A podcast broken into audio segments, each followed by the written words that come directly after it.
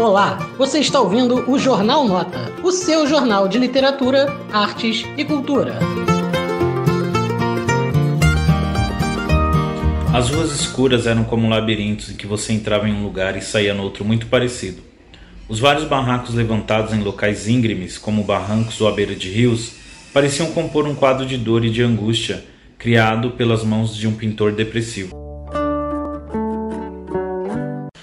Nome é Wesley Barbosa, sou escritor, sou nascido e criado em Tapicirica da Serra, divisa com São Paulo, tenho 32 anos. Meu primeiro livro, intitulado O Diabo na Mesa dos Fundos, é, são 19 histórias em que eu narro um pouco a respeito das vivências na periferia. Foi publicado pela editora Selo Povo. Em 2020 eu publiquei Parágrafos Fúnebres, que eu trato sobre a, a, a questão do coronavírus entre o sistema carcerário. E no ano seguinte, 2021, publiquei Relato de um Desgraçado Desgraçado Sem Endereço Fixo. E esse ano, 2022, publiquei Viela Ensanguentada, que é este livro aqui, falar um pouco sobre ele.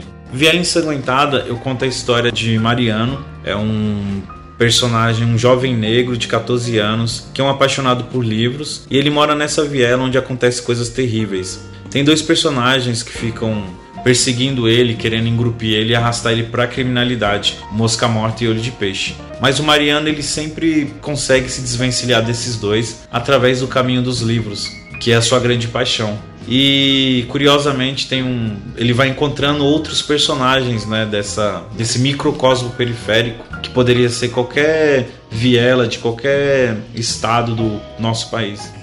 As casas de tijolos vermelhos, umas amontoadas nas outras, às vezes eram demolidas pelo caminhão da prefeitura, de modo que muita gente ficava sem ter onde morar ia para debaixo da ponte. Contudo, novas pessoas vinham e invadiam aqueles terrenos, e quando estava tudo tumultuado, com crianças andando descalças aqui e ali, gente puxando fio para dentro dos barracos ou regularizando a água e a eletricidade, a prefeitura já não tinha mais o que fazer, porque a revolta popular ganhava força sempre que se uniam e protestavam contra o calhorda do prefeito. Eu tinha medo de não ter para onde ir, de ficar sem casa, de morar embaixo da ponte desprotegido da chuva e dos perigos da noite.